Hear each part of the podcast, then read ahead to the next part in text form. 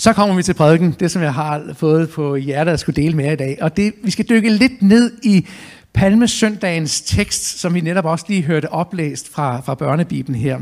Eller rettere, det som jeg vil tage fat om i dag, er de tekster, som måske lige omslutter beretningen øh, omkring Palmesøndag. Fordi Johannes i Johannes evangelie, han pakker den her særlige begivenhed, som Palmesøndag var, ind i dels et, sådan et profetisk ord, og så et, også et andet ord sådan til efterfølgelse. Og derved så bliver palmesøndagen, det bliver sådan ligesom starten på det, som kaldes den stille uge, eller dimmelugen. Jeg skrev, som jeg skrev i nyhedsbrevet, det med, at der er nogen af jer, der sådan tænker, dimmelugen, hvad er dog det for noget? En dimmel er faktisk sådan et gammelt træværktøj, man slog på en klokke med. Og dimlen, den, slog man, den brugte man specielt på, eller i, i den her stille uge, for det gav sådan en, boom, bare en stille, dyb rungen. Hvis man overhovedet ringede med klokken, så brugte man den her, for det skulle, det skulle være stille. En tid, hvor vi går ned og lader roen sænke på os, og mindes alt det, som Jesus har gjort for os. Så det er det, der handler omkring øh, påskeugen, den stille uge her. Og Palmesøndag bliver indgangen til den her stille uge.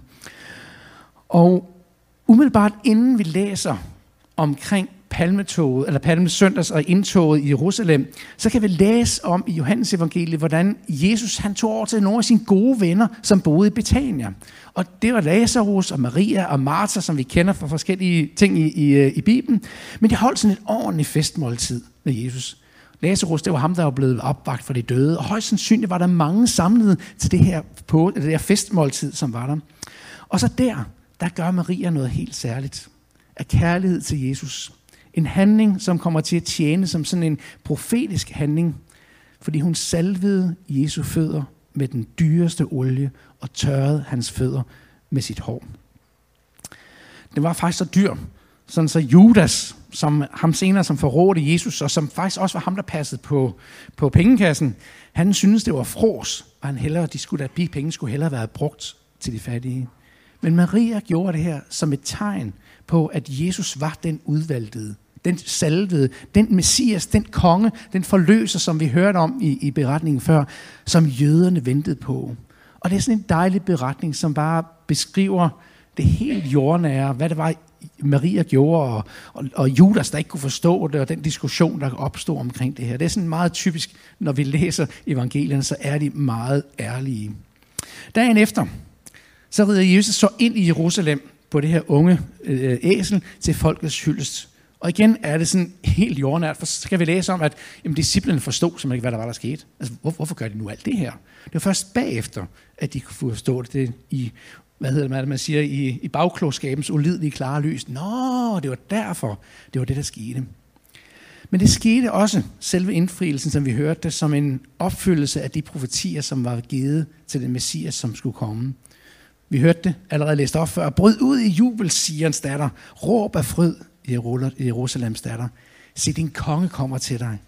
Retfærdig og sejrig, sagt modig og ridende på et æsel, på en æselhoppes følge. 600 år tidligere, som vi hørte, var det her faktisk blevet forudsagt, det komme til at ske. Jesus var kongen, som både var blevet salvet, og nu kommer ridende ind til hyldesten i Jerusalem. Vi skal ikke gå så meget ind i påsketeksten og alt det, der sker efterfølgende, men det, jeg vil dykke ned i, det er så den tekst, som Johannes har lige umiddelbart efter her. Og som den eneste af evangelisterne, så har han den faktisk med. Og der, nu skal vi så læse sammen fra Johannes øh, kapitel 12, og så står der sådan her. Blandt dem, der drog op til Jerusalem for at tilbede Gud ved festen, var der nogle grækere. De kom hen til Filip, for han var fra Bethsaida i Galilea, og sagde til ham, Herre, vi vil gerne se Jesus. Filip kom og sagde det til Andreas. Og Andreas og Filip kom og sagde det til Jesus. Det bliver lidt indviklet det her, ikke? Men Jesus svarede dem, timen er kommet, da menneskesønnen skal herliggøres. Sandelig, sandelig siger jeg jer, hvis hvedekornet ikke falder i jorden og dør, bliver den kun det ene korn. Men hvis den dør, bærer det mange folk. Den, der har elsket, den, der elsker sit liv, mister det. Og den, der hader sit liv i denne verden, skal bevare det til evigt liv. Den, der tjener mig, skal følge mig, og hvor jeg er, der skal også min tjener være. Og den, der tjener mig, ham skal faderen ære. Amen. En på nogen måde svær tekst, og alligevel også meget jordnær. Og så har den sådan en eller anden dobbelthed. Fordi på den ene side handler teksten her om det, som Jesus lige stod over for hele påsken, øh, og hvor han vil komme til at blive hvedekornet, der skulle lægges ned i jorden for at dø. Men samtidig i slutningen af teksten peger Jesus også hen på, at der er en lektie for os alle sammen at lære i det. Så lad os prøve at se på det her. Vi læser om, hvordan der var nogle grækere, der var kommet for at tilbede ved festen. Og hvad var det for en fest? Jo, det var jødernes påskefest, de var kommet for. Og det var normalt, man samledes i påsken i Jerusalem for at tilbede Gud. Men grækerne her var kommet også op. Og der er sådan flere elementer, vi skal ikke dykke så meget ned i det, men der er i hvert fald tre elementer i påsken, jeg bare har lyst til lige at nævne. Det ene, det hedder Pesach, som er jødernes form for påske, hvor de fejrer hvor de spiser lammet og mindes udfrielsen fra Ægypten. Det er sådan et frelsesperspektiv, som oprindeligt var for, at de skulle huske på, hvordan at de skulle slagte et, et, et lam, og så smøre blodet fra lammet omkring dørstolperne. Og når dødens engel så vil komme for at slå Ægypternes førstfødte ihjel, ja, så vil dødens engel gå dem forbi. Så de vil få lov til at blive frelst ud af det her. Men i tiden efter og frem til Jesus her, så vokser der en profetisk tradition frem, også i forbindelse med påskefejringen, hvor man stadig ser frem til, at Messias skal komme igen. Så det er både et minde om det, som har været, men også en længsel efter det, som skal komme igen. En ser frem til Messias som forløseren, der skal frelse Guds folk. Så kalder man også samtidig den påsken her for de usyrede brøds fest. Og det var her, hvor man rensede ud i sit hus, fjernede alt, som på en eller anden måde havde været med til at gære, om det var surdej, eller, eller om det var øl, eller lignende ting. Så fjernede man, det måtte ikke være. Man rensede ud i det her. Og noget af det var blandt andet også, fordi man skulle huske på, hvordan man i hast var, måtte flygte ud fra Ægypten. Så man kaldte det usyret brødsfest. Og så er der faktisk en tredje dimension også, som voksede frem umiddelbart efter de var kommet til det forjættede land. Øh, israelitterne var kommet ud fra Ægypten, og det blev til en høstfest. Og det var sådan et sted, hvor man bragte øh, det første korn, eller ne, øh, ne af korn, man havde, og svingede det ind for Guds ansigt inde i templet. Og det gjorde man som et tegn på, at det her det tilhørte Gud. Og det var med en bøn om, at Gud måtte have det behag i det.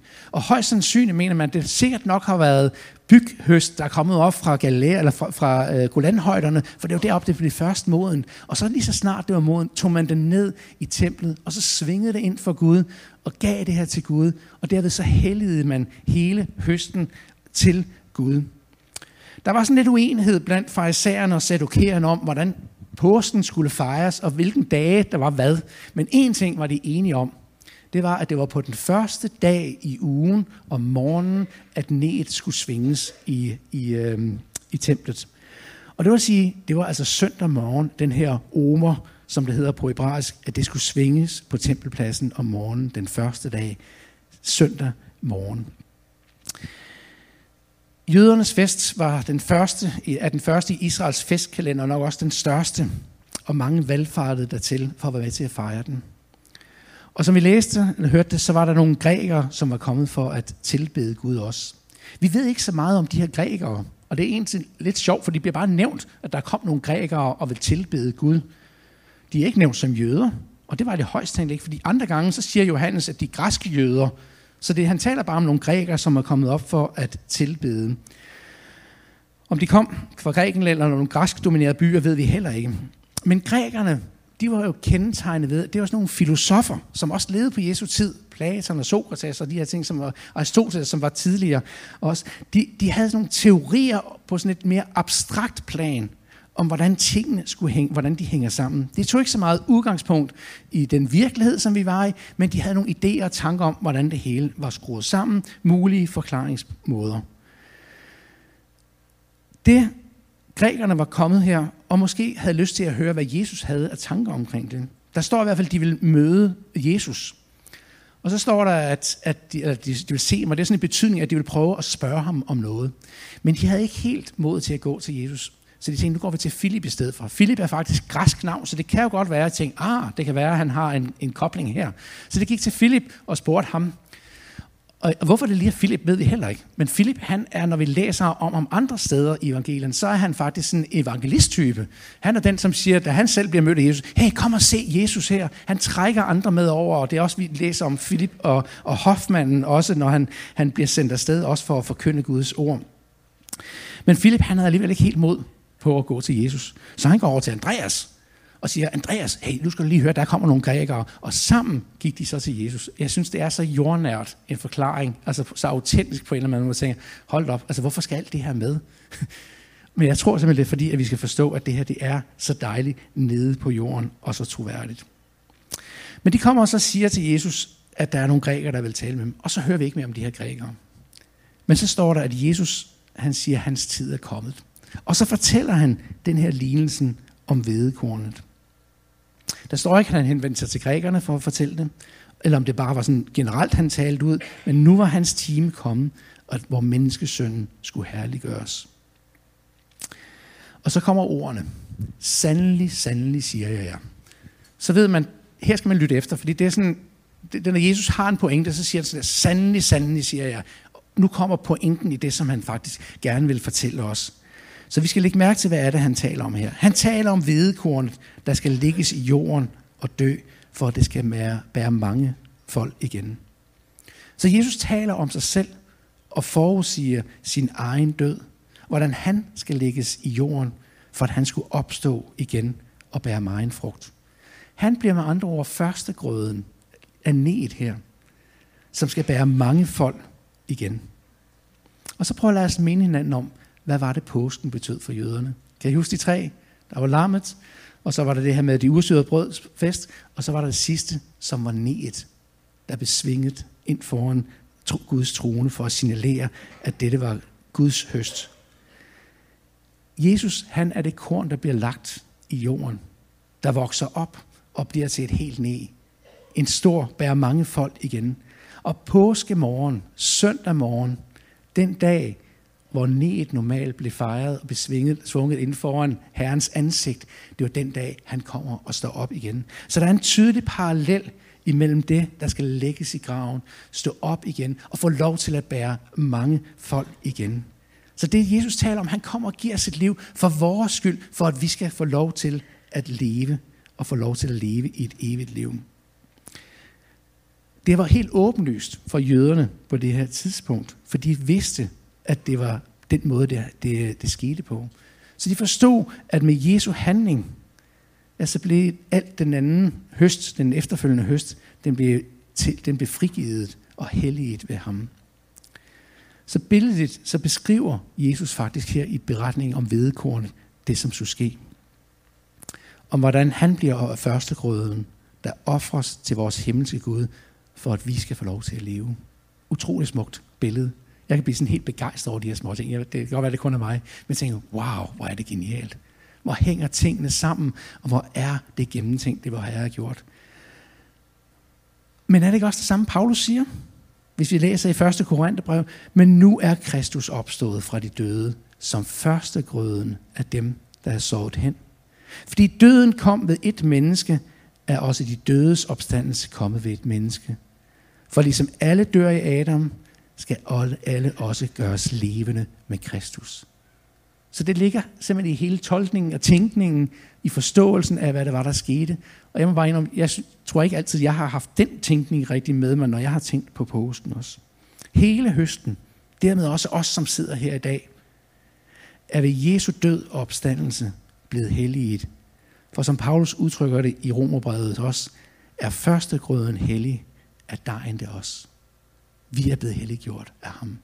På grund af, at han var hvedekornet, der blev lagt i graven og stod op og bare mange folk igen. Så det er min sådan, første pointe, jeg bare har lyst til at tage frem i teksten her i dag, som jeg tror, vi skal være opmærksom på, at Jesus, han, øh, hvad det var, han gjorde for os.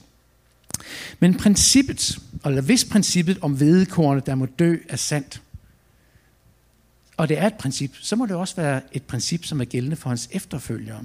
Og derfor er der også den her dobbelthed i den tekst, som vi læser sammen her. For Jesus han fortsætter, han, han bygger broen direkte videre, og så siger han sådan her, den, der elsker sit liv, mister det.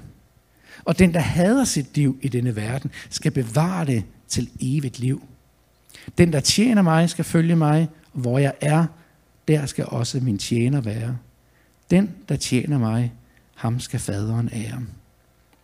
Så nu handler det ikke lige pludselig, den her tekst handler ikke om vedekorn, handler ikke kun om Jesus. Nu handler den pludselig om enhver, som også ønsker at følge ham. Princippet om vedekornet gælder også for os i dag. Og det er Jesus selv, der laver den her direkte kobling mellem det. Jeg ved ikke, hvordan I har det, når I læser den her tekst. Men jeg synes virkelig, det er hårde ord, Jesus kommer med.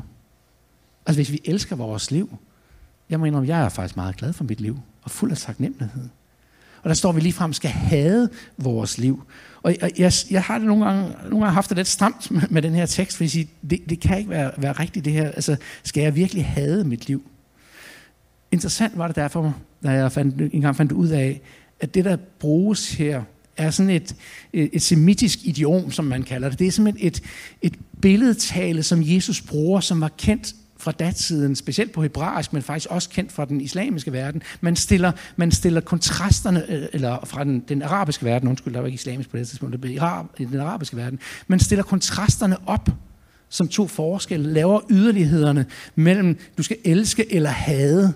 Og det gør man simpelthen for at understrege en pointe, som man har. Man vil virkelig tydeliggøre, hvad det er, man ønsker at sige det. Modsætningerne sættes op. Og jeg tror derfor ikke, at disse ord skal forstås så bogstaveligt, som vi nogle gange kommer til at tro, at, at vi skal hade vores liv. Og at vi ikke må elske det overhovedet. Men det ændrer ikke ved, at Jesus har en vigtig pointe i det her alligevel. For jeg tror, han prøver at sige noget til os og peger på os, at hvis vores kærlighed til vores eget liv går over Guds suverænitet, hans retfærdighed, at hvad er det, gør det ved os selv? Vi kommer til at sætte os selv og vores egne liv som afguder, som noget, vi løfter op og siger, det er det, som hele verden centrerer sig om. Den plads tilhører rettelig Gud. Jesu død, som vedekornet, der dør, når det kommer af jorden, førte ham til herliggørelsen som første grøden. Men på samme måde er det også, når vi dør for os selv, når vi opgiver vores egne dagsordner, vores egen egoisme, og i stedet vælger Guds vej, så er det, det fører os til retfærdiggørelsen. Så det er der, vi får lov til at opleve, at vi skal få lov til at være sammen med ham. Ikke fordi vi har fortjent det. Ikke fordi vi skal gøre noget for at komme dertil. Men fordi Gud vil lade, vi lader Gud komme til i vores liv. Og løftet kommer til os i de sidste ord, Jesus siger i teksten her i dag. Den, der tjener mig, ham skal faderen ære. Vi skal få lov til at være sammen med ham, står der lige inde, og faderen vil ære os. Han vil retfærdiggøre os. Og der tales igen i teksten omkring det evige liv. I pludselig bliver det også en kontrast mellem det her korte jordiske og det lange evige liv, som vi engang skal have lov til at have sammen med ham. Så hvad betyder alt det her for os i dag? Hvad er det, jeg gerne vil sige? At det ene er det her, at vi må se og forstå sammenhængen mellem det her omernede, som blev svunget med øh, i templet søndag morgen, og det er Jesus, som er hvedekornet, som bliver lagt i jorden og opstod påske morgen. Og det må bare gøre påsken endnu dybere, endnu større for os, når vi stiller os tilbage i den stille uge og tænker og reflekterer over, wow, hvor er det stort det her. Men den anden del af denne palmesøndags tekst er også det, som Jesus, er det, at, som Jesus valgte at være sin far lydig om at dø, og derved også blive denne første grøde, så er der også en pris for os at betale, hvis vi ønsker Guds retfærdiggørelse ind over vores liv. Og den pris ikke at skulle have vores liv, men at give afkald på vores egne dagsordner, vores egen egoisme, vores eget projekt om at ville skabe os selv, og i stedet være villige til at gå Guds veje. Jeg tror, det er det, der ligger i teksten her. Så for at opsummere det på en sådan lidt koncentreret sætning, så bliver det sådan her, hvor Jesu overgivelse til jorden førte ham til himlen ved faderens herliggørelse af ham, så fører menneskets overgivelse til Jesus os til himlen ved Guds retfærdiggørelse af os i Kristus Jesus. Jeg ved godt, den er lidt koncentreret. Skal de læse den en gang til? Hvor Jesu overgivelse til jorden førte ham til himlen ved faderens herliggørelse af ham, fører menneskets overgivelse til Jesus, os til himlen ved Guds retfærdiggørelse af os i Kristus Jesus. Der er en klar sammenhæng mellem hvedekornet og vores efterfølgelse også. Og det er også det kald, jeg har lyst til at sende ud til os alle sammen her i dag, og som vi må tage med os ind i den stille uge, når vi reflekterer over det, som vi, de lidelser, de ting, som, vi kom, som, som skete, øh, beretningerne igennem hele påskeugen. Men set i palmesøndagens øh, klare lys, og den efterfølgende påske også, hvor de selv samme mennesker det ene øjeblik står og råber hos, hos Janner, højst synligt også de samme, der er med til at stå og råbe korsfest ham bare en uge senere. Den begivenhed, den gør mig stille og minder mig om min egen flygtighed, og måske til tider også vælsind. Hvor jeg det ene øjeblik kan lade mig rive med, og det næste øjeblik kan føle mig vrede i. Må Gud give os alle sammen noget og tillid til ham i en sådan grad, at vi dagligt må vælge hans veje i vores liv. For det her, det er en daglig proces. Det er ikke noget, vi bare gør én gang. Det er noget, vi dagligt må sige, jeg overgiver mig til dine veje, Gud. Jeg vælger også at lade sædekornet, lade min egen egoisme, min egen vilje, min egen dagsordner, dem ønsker jeg også at lægge i jorden, for at jeg kan få lov til at opleve den retfærdiggørelse, som jeg har i dig. Må det være nogle af de ting, som vi også tager med os ind i den stille uge, og det er det, jeg bare har haft lyst til at udfordre os alle sammen med. Det er i hvert fald noget af det, som jeg vil tage med ind i, i den stille uge for mig. Sige, hvor er jeg henne i det her?